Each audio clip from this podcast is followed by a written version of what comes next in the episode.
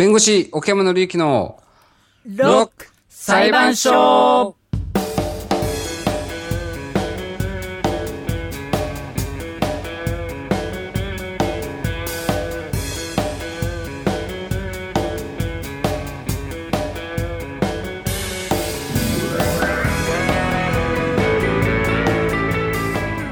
破天荒なロックアーティストたちが日々繰り広げ巻き込まれる珍事惨事の数々。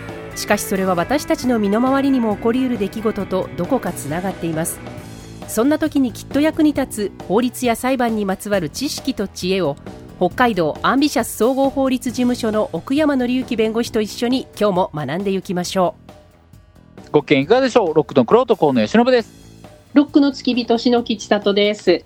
さあ、今日も早はい速奥山さん呼んでみたいと思います。はい奥山さん。奥山さん奥山です。よろしくお願いします。よろしくお願いしまます。さあ、あのいよいよ12月になりましたけどもね。はい。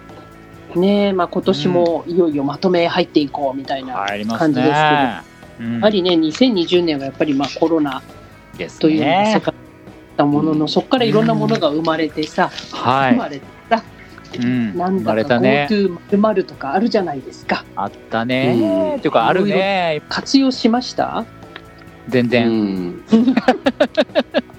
全くあ僕はこの間あの出張で東京に、はい。あの久しぶりに行った時にですね、はいあの地域共通クーポンというのがついてきました。あそうですか飛行機代もあの安いんですよまずね。あの GoTo トラベルで。そうです。あのもともとへー GoTo トラベルがあの東京が対象になる前に、うんあのうん出張の予定が入ってたから、はいあの申し込んでたんですけど、うんで、うんと東京が対象になったので、うん。飛行機取り直したらもうすごい安くなったんですよ。え。うん。どんぐらい安くなるんですか半分ぐらい？えもう半分半分ぐらいになっちゃうんですよ。へーなんかすごいえらく安くなってはい。で、うんとまあ、その地域共通クーポンっていうのがついてるんで、うん。まあ、それでなんかその買い物ができるうん。飲食とか買い物ができる、でその1泊2日だったんですけど、うん。次の日、えっと帰ってくる時に、うんあの見るとこれ地域共通クーポンが使えるっていうふうになって、はい。でえっと羽田空港ではい。その存在にこう気づきですね、帰るときに？帰る時に。はい。であの後輩の弁護士と2人で行ってたんで、まあ、2人分なんで、はい。えっと1万2000円ぐらいなんですかね。1人6000円、うんで1万2000円をあの羽田空港で急急遽使わなきゃいけないはい。な大変。うん。うん、でもうでもまあなんか使った方がいいなと思うから、うん。あのうん。慌ててなんかチーズケーキのですねお土産うん。を10個、はい。うん。あじゃ大盤振る舞い11個うん？12個か。12個はい。普段は買わないような。買わない。1つ1000円のその、えー、と12個、まあ、要は職場のメンバー全員に配ってあげようとはい思った、はい。はい。うん。で12個はい。でそしたらその地域共通クーポンの1万2000円を、はい。あの超えて数数千円持ち出しになったっていう。で買った12個の箱を箱っていうのチーチーズ機内持ち込んで。ケーキはめられましたね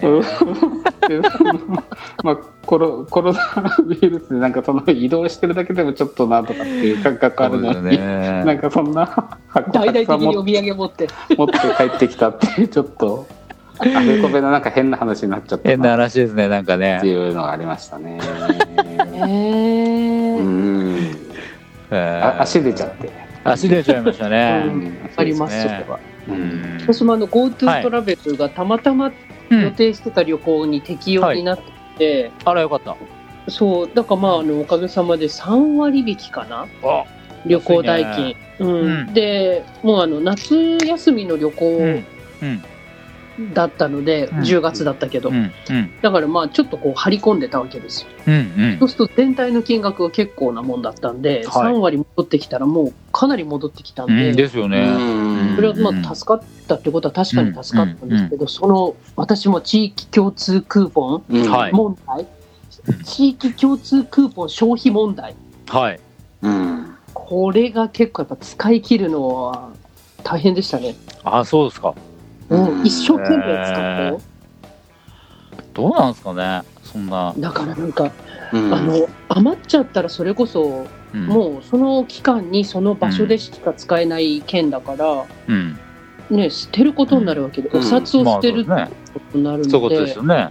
うん、それだったらそれこそ足がちょっと出てもうん。余らさず使うっていうのがまず大事かなっていううんとこあるじゃないですか、うん。だってもう税金なわけですからあれ、うん。うん。なんかそう託されてるっていうなんかねちょっとそういう。そうなんです。まあ、うん。だからまあ観光地もそうですし、そこのね、観光地のところにあるお店とかで使う、要は彼らが一番大打撃、要は旅行者がいないっていうところでうん、大打撃を食らって売り上げ上げるために、まあ、ね。たくさん使ってもらうために、あの、ああいうチケットをこねうね、まあ、あの、出したっていう、発行したってことなんでしょうけど、ねでも一まあでも泊5000円とかそういう計算だと思うんですよね、はいはい。うん。これはねちょっと額が大きすぎると思う。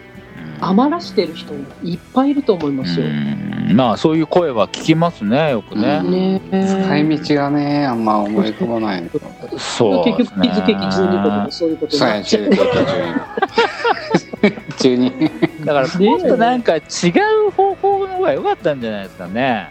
ねえと思うんだけど、うん。なんかもうこれもなんかちょっとばらまきっぽいなっていう感じ、ばらまきっぽいですよね。だから無理やり使わせようみたいなね。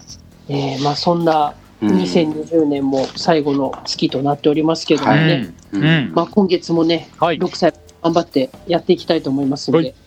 ね、リスナーの皆さんもよろしくお願いします。よろしくお願いします、うん。はい。さあでは今週、はい。奥山さんに弁護していただくアーティストですが誰でしょうか？えー今週はですねエアロスミスのドラマーでジョイ・クレーマーで行ってみたいと思います。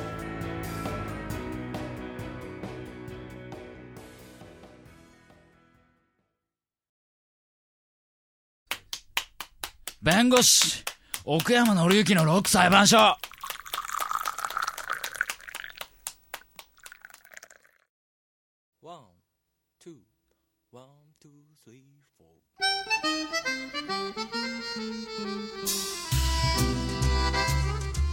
あ今日奥山さんに弁護していただくのは、はい。エアロスミスのドラマージョイ・クレイマーです。河はい。野さん紹介お願いします。はい、えーエアロスミスのジョイ・クレーマーといえば、まずはエアロスミスなんですが、えっと、1973年にボストンで結成されたバンドですね。で、日本では、えっと、1970年代後半から、クイーン、キッスともに、まあ、三大バンドの一つとして人気を博しました。で、うん。その中で、えードラマーのジョイ・クレーマーは、本名、えージョセフ・マイケル・クレーマー。えーエアロスミスの結成当時からのオリジナルメンバーのドラマーでありまして、またあのバンドの名付け親とということでもあります。で彼はですね1995年に、えー父親が、えー亡くなったことをショックにですね重,、うんあの重度のうつ病に、えー陥りまして、えー体調を崩してですね、まあ、レコーディングに参加できなかったということで、まあ、その後あのカウンセリングなどを受けまして、うん。まあ、リハビリを経てですねあのメンバーとも和解して無事に、まあ、その後復帰。で、えー、とボーカルのおスティーブン・タイラーと同じく結成当時から、まあ、本当にねバンドを脱退することがないずっとねあのオリジナルのメンバーとしてこう居続けた、えーはい。アーティストになります。うん。まあ、そんなジョイ・クレイマーなんですけれども、はい。えー揉めております。はい、ね。えージョイ・クレイマーがですね、他の、エアロスミスの他のメンバーを相手取って訴訟を起こしたとはいいう報道がありました。はいえーなぜなのかというとですね、うんえージョイ・クレイマーは昨年、彼の言うところの軽い怪我のため、一時的にバンドを離れることを余儀なくされました。えーしかしその後、えーバンドにふさわしいレベルで演奏できることを証明するために、戻るならオーディションを受けるようにとバンドから言われたということです。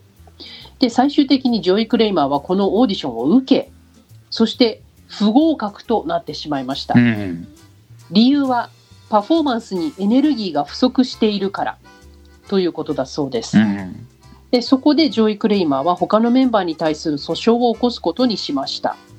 えージョイ・クレイマーの主張によるとバンドからの重圧が自分の健康面に多大なる影響を与えたために公演への参加を見送ることになってしまった。バンドを離れていた間に代役を務めたドラマーへの報酬、えーリハーサルに週1000ドル、パフォーマンスに週2000ドルを支払うようにとも言われた。うんということです。で、ジョイ・クレイマーとしては、今回の訴訟を通して、えー言うなれば修復不可能な傷を負う前にエアロスミスから復帰を許されることを目指しているとうん。いうことだそうです。で、一方、エアロスミス側はですね、えー十分な準備期間やリハーサルをせず彼に演奏に復帰させることは上位や僕たち自身そしてファンに対するひどい仕打ちと言える。加えて上位はグラミー賞直前に訴訟を起こすという重要なイベントの準備のための限られた時間を完全に無視する選択をしたしかし彼にパフォーマンスはさせられないけれども僕たちはグラミー賞にもそれからバンドが表彰されるミュージケアーズ・パーソン・オブ・ジ・イヤーの授賞式にも彼を招待している、うん我々にはステージで共有してきた時間以上の絆があるという声明を発表しております。えージョイ・クレイマーはですねこの授賞式2つでのパフォーマンスでの演奏参加をエアロスミスから拒否されたことにも抗議してうん彼らを訴えましたが、えーこれに関しては裁判所はジョイ・クレイマーに不利な判決を下したとうん。うん。うん。いうことだそうです。ううん。まくいかないジョイ・クレイマうん。ー。ねうん。え。そうなんでしょう？ですねちなみにあのなんかリハーサルはい。にえっ、とスタジオにどうもジョイ・クレーマー行ったらしいんですよ、お、いた。ダメって言われても、はい。うん。そしたら入館拒否されたらしいです、やだ。なちょっとかわいそちょっとかわいそうですよね。うん。ちょっとなんか切ないですよね。切ないですよね。う。もう激しく拒絶されてますね。そう。激しく拒絶されちゃったんです何をそんなに、ねえ、か。たくなになっているんだろうか。うん。だってもうねバンドの名付け親ですからね本当ですでね。スティーブンねタイラーと一緒にこの2人だけですからね、オリジナルメンバーで一回もなんかもうこううん。脱退したことないっていうね。うん。バンドとしては。なんでしょう、仲がうまくいってなかったんですかね。うん。そういう話はあんまり出てきてはない。ど仲が悪いっていう話は出てはないですね、うん。うん。仲が悪かったっていうことではないみたいですけど、うんまあ、ただやっぱりその昔ね先ほどまああの1995年にねお父さんが亡くなって、あのレコーディング参加できなかったっていうところもあったりとか、まあ、まあただその時はねちゃんとメンバーとも和解して無事に復帰してるし、はい。まあ、今回も復帰できるだろうと、まあ。ジョイ・クレーマーは思ったはずなんですよそうでしょう。うんがもしまさまさかの、あのね、オーディションしかも落とされるという。落とされるこれはもうジョイ・クレーマーからしてみたらもう抗議するしかないっていうね、びっくりしたでしょうね。うんうんまあ、裁判所自体はそれは認めなかったらしいですけどね、ううんん。その訴えは棄却したみたいですけどねえ。ただまああのねエクストリームっていうバンドのねギタリストのあのヌーノっていうねベッテンコート、ヌーノ・ベッテンコートは、えー、とこの件に関してねあのジョイ・クレーマーがまあかわいそうであるとうん。なんでこんなことするんだとうんいうことでね、このバンドのあり方を批判してましたけどね。うん。うんねもう我々の一般人のイメージだとこうバンドのメンバーがね一人こう、調子を崩したりしてもいや仲間なんだから助けて一緒にやっていこうぜうんって言ってほしいみたいなうん、ところはありますよけどうん。だってもうそういうバンドいっぱいありますからね。そうでしょ？ACDC もそうですよ。ACDC もドラマーがうんあの殺人犯に疑われたっていうような人と人ですけど、その彼を復帰させましたしね。うんうん。だからそういう、やっぱりバンドの要であるドラムっていうところのオリジナルメンバーっていうのは、をこうちゃんと復帰させるっていうことは結構ね、よくあることですしまあ、大事にするという大事にするっていう。うんうん。だからら、ロイ・クレーマーがなぜこんな大事にされないのかっていううんところですよね、奥山さん。うん、そうですね。だから本当はまあ大事にされてもいいような、うん。うんあのまあ立場であり役割を担っていたとは思いますけどね。うんうんだからもう純粋にでもその技量の問題っていうのはあるんですかね。なんでしょうねここですよね。うんだからほんまあ本当にやっぱそこがねもし問題があるんだとするとまあそれはあのだダメだよってあのえへ下手だからとかって話になっちゃうのかもしれないですけど ね。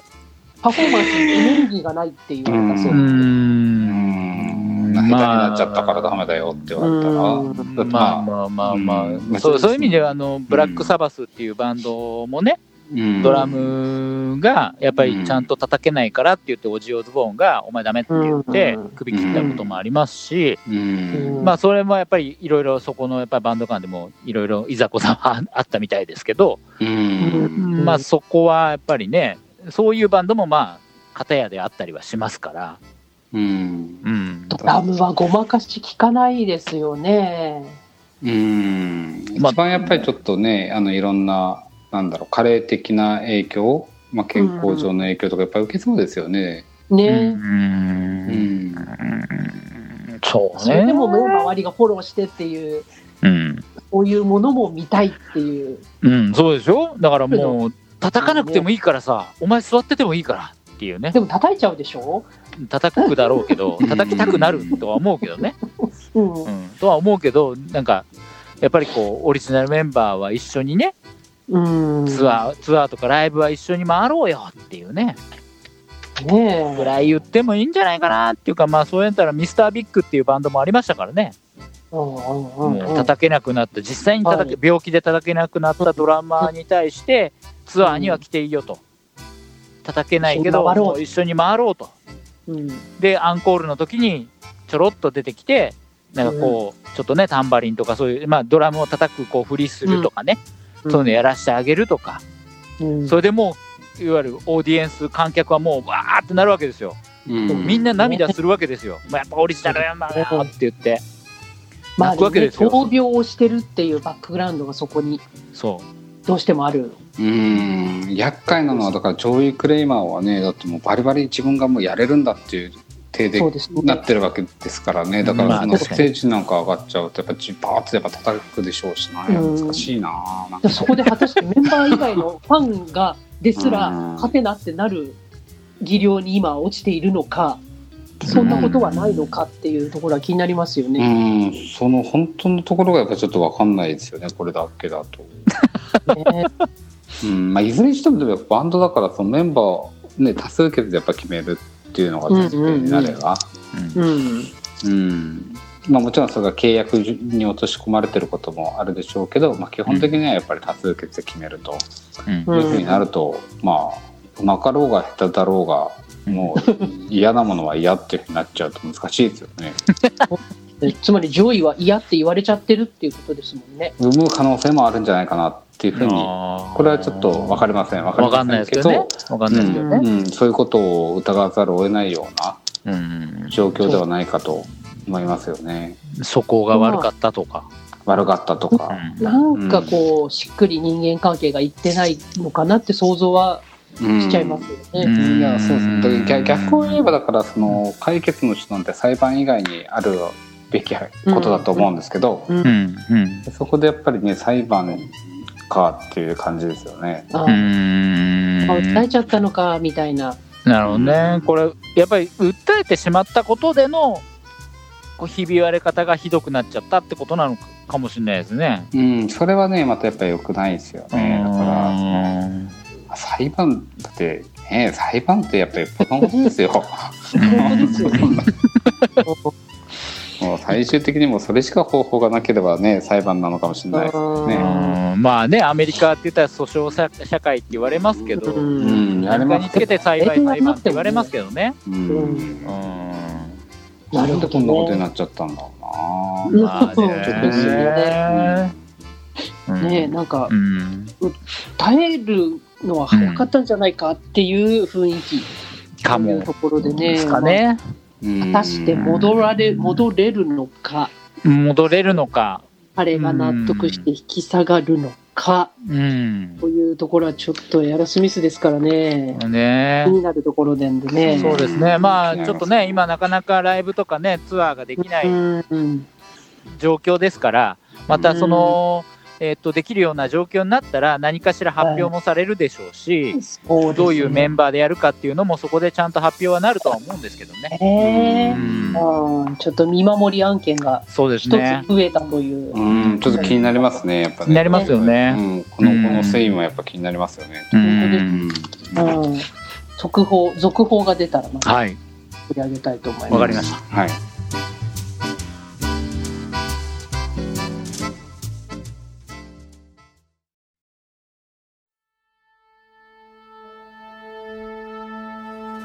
弁護士奥山紀之のロック裁判所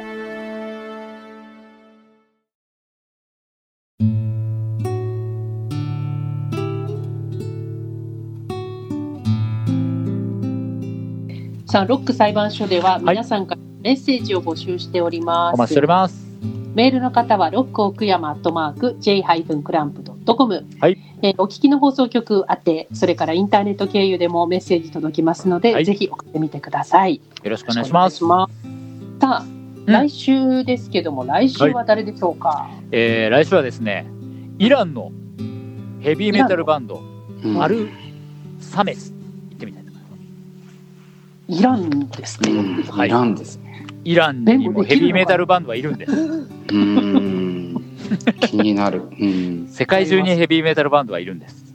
いやー、すごい楽しみですね。楽しみですね。気になりますね。ねえーぜひリスナーの皆さん、来週もお聞き逃しなくお願いいたします。はい、ここまでのお相手は、ロックのクロート、河野由伸と、ロックの付き人、篠木千里と、ロック裁判所最高顧問弁護士奥山紀之でした。ロックを通じて法律学習ジョイさんはまずお歳暮を送るところから始めた方がいいんじゃないかなというふうに思います。弁護士奥山紀之の ロック裁判裁判所所。また来週また来週。